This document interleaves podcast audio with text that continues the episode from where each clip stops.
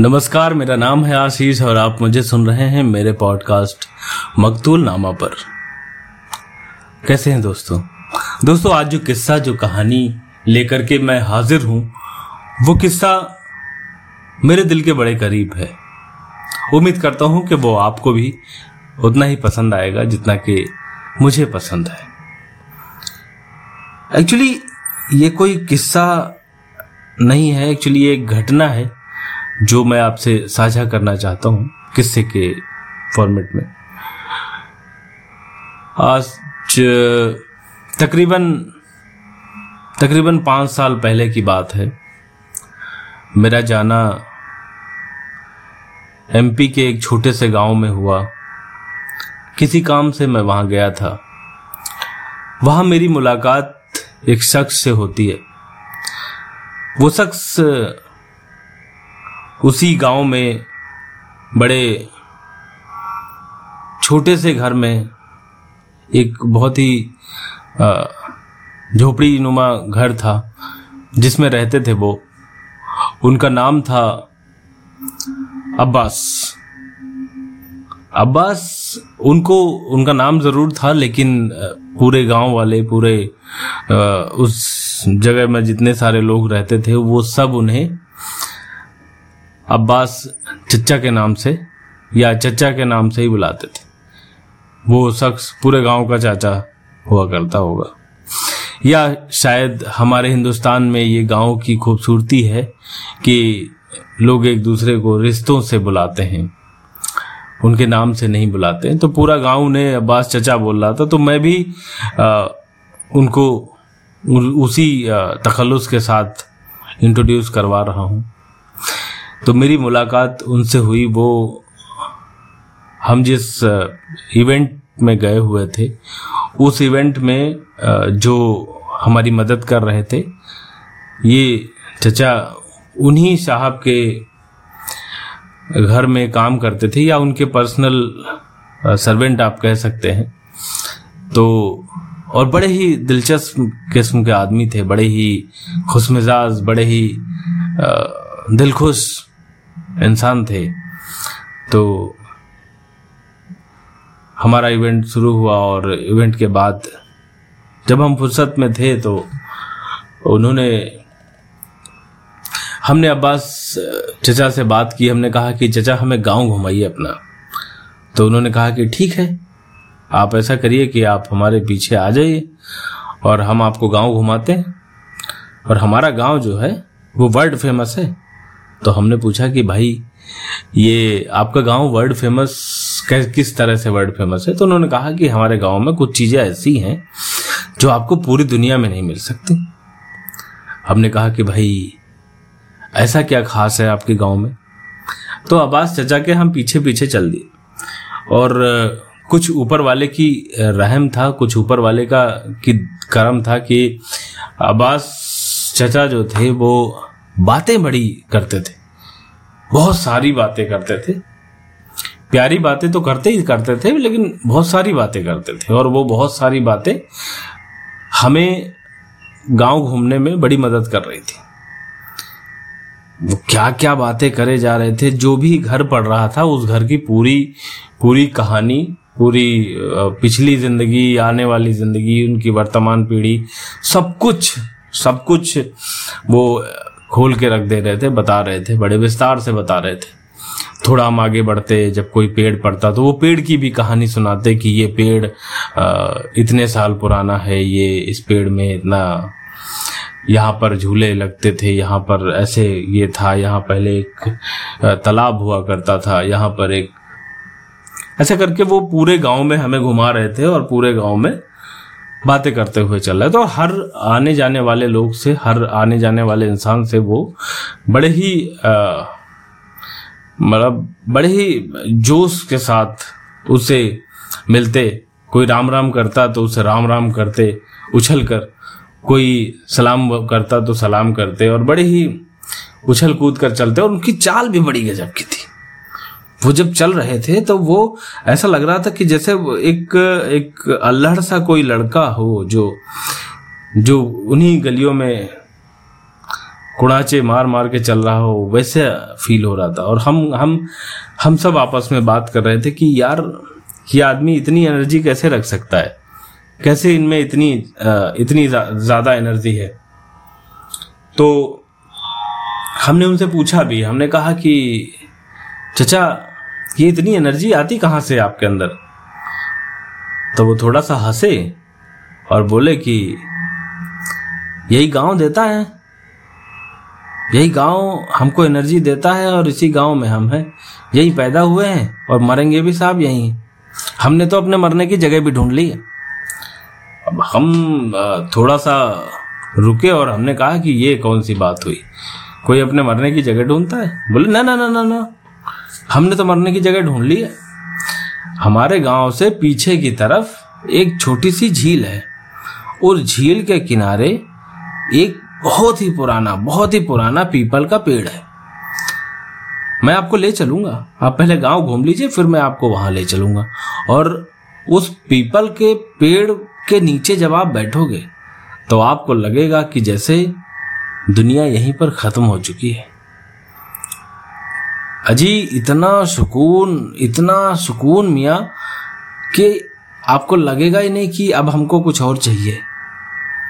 कसम से जब मैं मरूँगा ना, मैंने तो अपने बच्चों से भी बोल रखा है कि जब मैं मरूँगा तो मुझे वहीं, उसी पेड़ के पास दफनाना मैं जब बहुत छोटा था, तब भी मैं वहाँ बहुत जाता था। और अभी भी मैं दिन में एक बार समय निकाल के वहाँ जाता ज़रूर हूँ। अब ये नई औलादे, नई जनरेशन कम जाती है। लेकिन हम तो ज़रूर जाते हैं।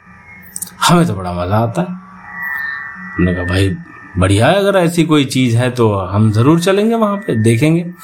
और, अभी आपने बच्चों का ज़िक्र किया। कितने बच्चे हैं आपके? चचा थोड़ा सा ठिठक गए और बोले कि, दो बेटियाँ हैं, सलमा और निगार। दोनों बेटियाँ वही ज़िंदगी है हमारी। सलमा के लिए लड़का देख रहे हैं। कहीं मिल जाए, किसी शहर में आप जैसा पढ़ा लिखा कोई नौकरी पैसे वाला तो बस सलमा की शादी कर दे। निगार अभी छोटी है, पढ़ रही है। अभी तो उसमें टाइम है। और निगार की शादी तो मैं देर से करूँगा। मैंने कहा, ऐसा क्यों? सलमा की जल्दी और निगार की देर में क्यों? तो बोले कि, निगार अगर चली गई मियाँ तो हमारे घर में तो बिल्कुल सन्नाटा हो जाएगा। बड़ी रौनक है उस लड़की से। इधर से आती है, उधर जाती है, छन छन छन छन बकबक बकबक बकबक बकबक ऐसे बोलती है, ऐसे बोलती है कि आप, आपके कान दर्द करने लगेंगे। आपको थका देगी बोल बोल के। आप सुन सुन के थक जाओगे मियाँ। मगर उसके रहने से ही रौनक है। कहीं अपनी अम्मी के साथ अगर वो ननिहाल चली गई अपने तो घर ऐसे लगता है जैसे मुर्दों का बास हो। सही बता रही हूँ? तो हमने गुजारिश की कि, चचा, अगर सब कुछ इतना है तो एक बार अपने घर चलिए ना। इसी गाँव में है। तो चलिए आपके घर चलते अरे कहाँ जाओगे वहाँ? गरीब की कुटिया में ऐसा कुछ ना रखा साहब आपको तो ठीक से उसके अंदर जाने में ही दिक्कत होगी। आ, वो तो हम हम हम लोग गुजारा कर रहे हैं उसके अंदर। मेरा दिन तो ठाकुर साहब के कोठी में कट जाता है। सही बताऊँ तो।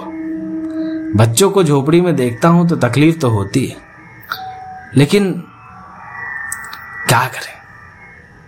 गरीब की ज़िंदगी ऐसे ही कट जाएगी। वैसे तो हम आपको ठंडा पानी पिला सकते हैं अपने घर के अंदर। उन्होंने कहा अच्छा ऐसे कैसे? वो ठाकुर साहब का फ्रिज पुराना हो गया था। बेटे की शादी हुई, नया फ्रिज आया, बड़ा वाला, जिसमें दो दरवाजे खुलते हैं। ऐसा लगता है जैसे गोदरेज अलमारी हो। उसको वैसा वाला फ्रिज आ गया। तो मालिक ने पुराना वाला फ्रिज हमको दे दिया। अब वो झोपड़पट्टी के अंदर वो फ्रिज रखा है। कसम से बता रहे हैं, अनपढ़ तो अनपढ़ गरीब तो मुआ लाठी की भाषा जाने। हमारी बेगम फ्रिज के अंदर जाने क्या क्या रख देती मैं जब शाम को जाता हूँ तो मैं गुर्राता हूँ कि ये सब फ्रिज में रखने की चीज़ है। हद तो एक दिन हो गई, साहब। मैंने फ्रिज खोला, फ्रिज में धरा कुर्ता।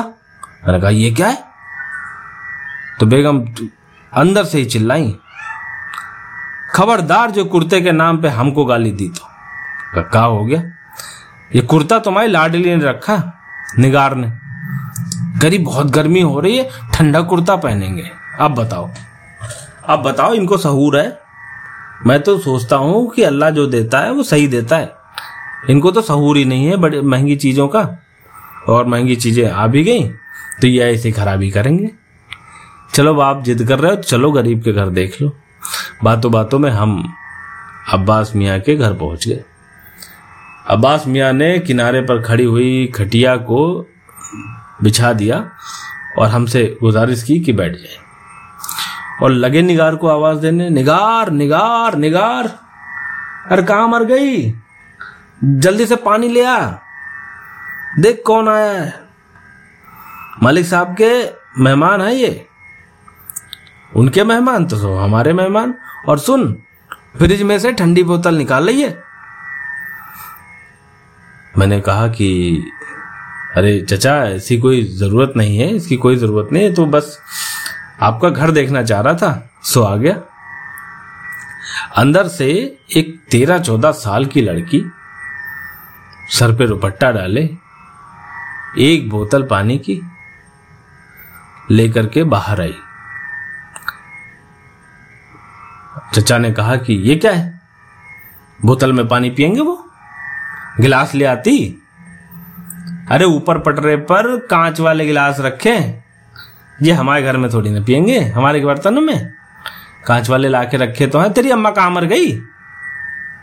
अपनी अम्मा को भेजो उससे बोलो कि कांच की गिलास रखे उन्हें धुल के दे दे। मैंने कहा कि नहीं नहीं तकल्लुफ मत करिए चचा। तकल्लुफ बिल्कुल भी मत करिए और ये हम आ, ऐसे पी लेंगे बोतल से पी लेंगे।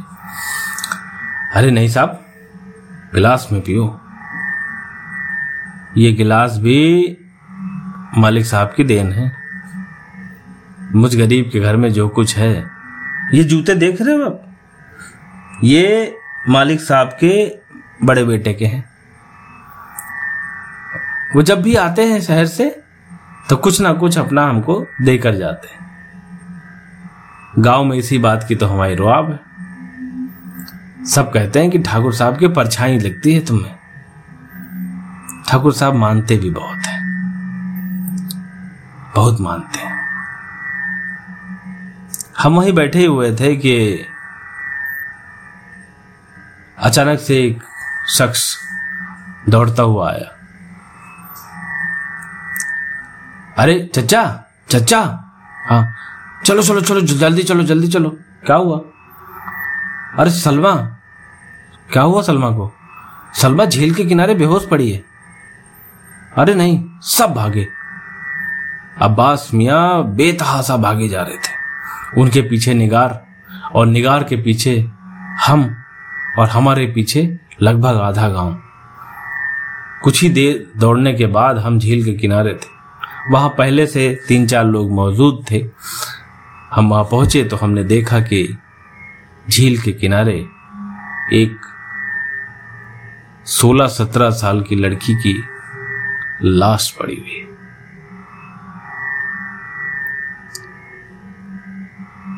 सारा माजरा समझ में आ गया था हमारे। सारी बातें समझ में आ गई थी। इस लड़की ने झील में कूद कर आत्महत्या की थी। ये वही लड़की है जिसकी शादी के सपने अब्बास मियाँ देख रहे थे। किसी ने बताया कि कुछ देर पहले ठाकुर साहब के बड़े बेटे की जीप इधर आई थी। जीप के निशान भी अभी गीली मिट्टी पर बने हुए थे। अब्बास वहीं पर बैठा, अपने शरीर को नोच रहा था, चीख रहा था, चिल्ला रहा था। रुदन उसका पूरे के पूरे वातावरण में गूंज रहा था। हमारे कान इस बात से इनकार कर रहे थे कि हम और सुने। हमारी आँखें इस बात को मना कर रही थी कि हम और कुछ देखें। वो तकलीफ़ जो अब्बास को हो रही थी, वो तकलीफ़ हमें वहाँ खड़े रहने की इजाज़त नहीं दे रही थी। वो कह रही थी कि जाओ, डूब मरो। वो रुदन कह रहा था कि जाओ। जाओ और तुम मर जाओ जाके कहीं पर। अब्बास ने अपने पैरों से वो जूते नोच लिए और फेंक दिए झील अब्बास चीख चीख कर कह रहा था कि कि मुझे मैं मेरा ये शरीर काट लो। मेरा ये शरीर नोच लो। मेरी फूल सी बच्ची को जिसने खाया है जिसने निगला है या अल्लाह तू उसे निकल ले। मेरे बच्चे को जो निकल गया उसने मेरे घर में सारी सुविधाएँ दे रखी थी। मेरे मेरे घर में मैं, मैं उस, उसी की दी हुई फ्रिज का पानी पी रहा उसकी दी हुई रोटी खा रहा था। उसके दिए हुए कपड़े पहन रहा था। उसके एहसान से दबा जा रहा था और उस एहसान के बदले उस राक्षस ने मेरी बेटी को निकल लिया। उस एहसान के बदले उस उस दैत्य ने, उस दैत्य ने मुझे निकल लिया होता तो तो अच्छा था। मेरी बच्ची को निकल गया वो राक्षस। मेरी मेरी फूल सी फूल सी बेटी को निकल गया वो राक्षस। ये बड़े लोग, ये बड़े लोग कभी भी किसी की तकलीफ़ नहीं समझ सकते, नहीं समझ सकते। ये बड़े लोग कभी किसी गरीब को इंसान समझते ही नहीं। ये बड़े लोग, ये बड़े लोग ये एहसान और ये ये ज़िंदगी नहीं चाहिए मुझे। नहीं चाहिए।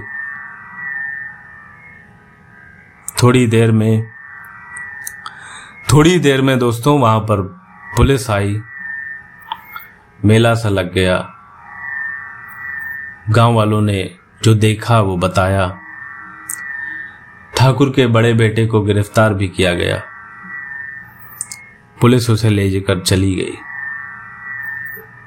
हम वहीं रुके एक रात। सुबह कल वाली तकलीफ़ से ज़्यादा बड़ी थी, ज़्यादा भारी थी और ज़्यादा लाल थी, क्योंकि हमारी आँख भी तब खुली जब हमें पता चला कि अब्बास ने उसी झील में कूद कर जान दे दी।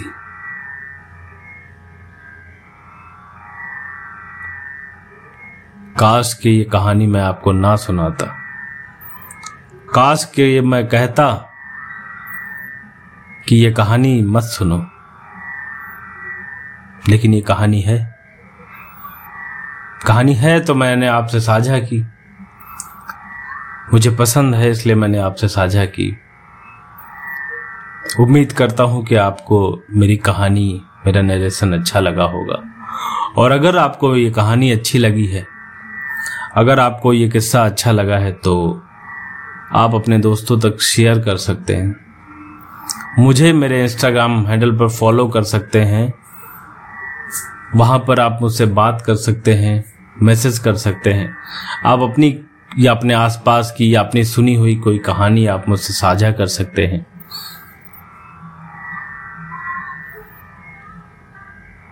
और अपना ख्याल रखिए। हाँ एक बात और। ये कहानी महज कहानी है, कल्पना है। इसे सिर्फ़ और सिर्फ़ मनोरंजन की तरह ले। अपना ख्याल रखें। मैं फिर आऊँगा किसी और दिन, किसी और समय, किसी और नई कहानी के साथ।